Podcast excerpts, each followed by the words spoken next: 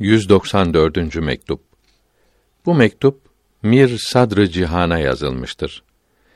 Dini İslam'ı yaymaya çalışmak lazım olduğu bildirilmektedir.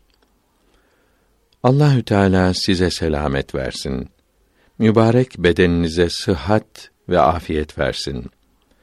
İslamiyetin emr ve yasaklarının yayılması ve İslam düşmanlarının yüz karalarının ortaya çıkarılması haberleri biz kalbi yaralı, ciğerleri yanık Müslümanları çok sevindirdi ve canımıza can kattı.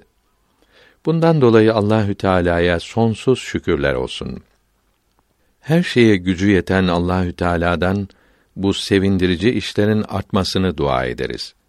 Sevgili Peygamberi aleyhi ve ala alihi mines salavati efteluha ve minet teslimati ekmeluha hürmetine duamızı kabul buyurmasını umarız.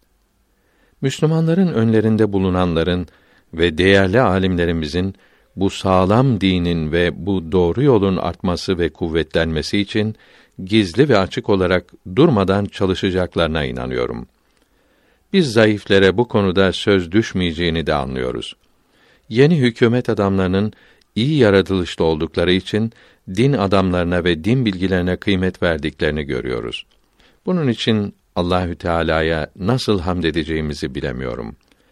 Biliyorsunuz ki geçen senelerde din düşmanlığını körükleyenler kötü din adamlarıydı.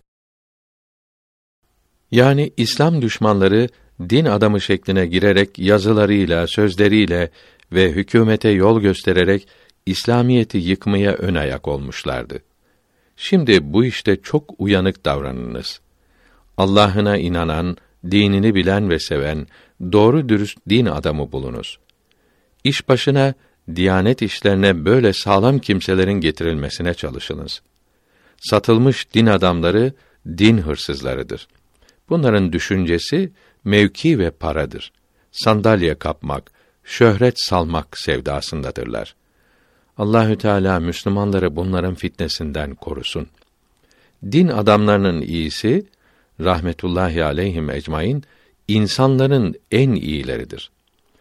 Kıyamet günü bunların mürekkepleri şehitlerin kanlarıyla ölçülecek, bunların mürekkepleri ağır gelecektir. İnsanların en kötüsü kötü din adamlarıdır. İnsanların en iyileri de iyi din adamlarıdır. Şunu da arz edeyim ki, bazı niyetlerim askerlerle görüşmeyi icap ettiriyor. Ramazan-ı mübarek ayında Delhi'de kalacağım. Ramazan-ı mübarekten sonra büyüklerin huzuruna kavuşacağım. Vesselam.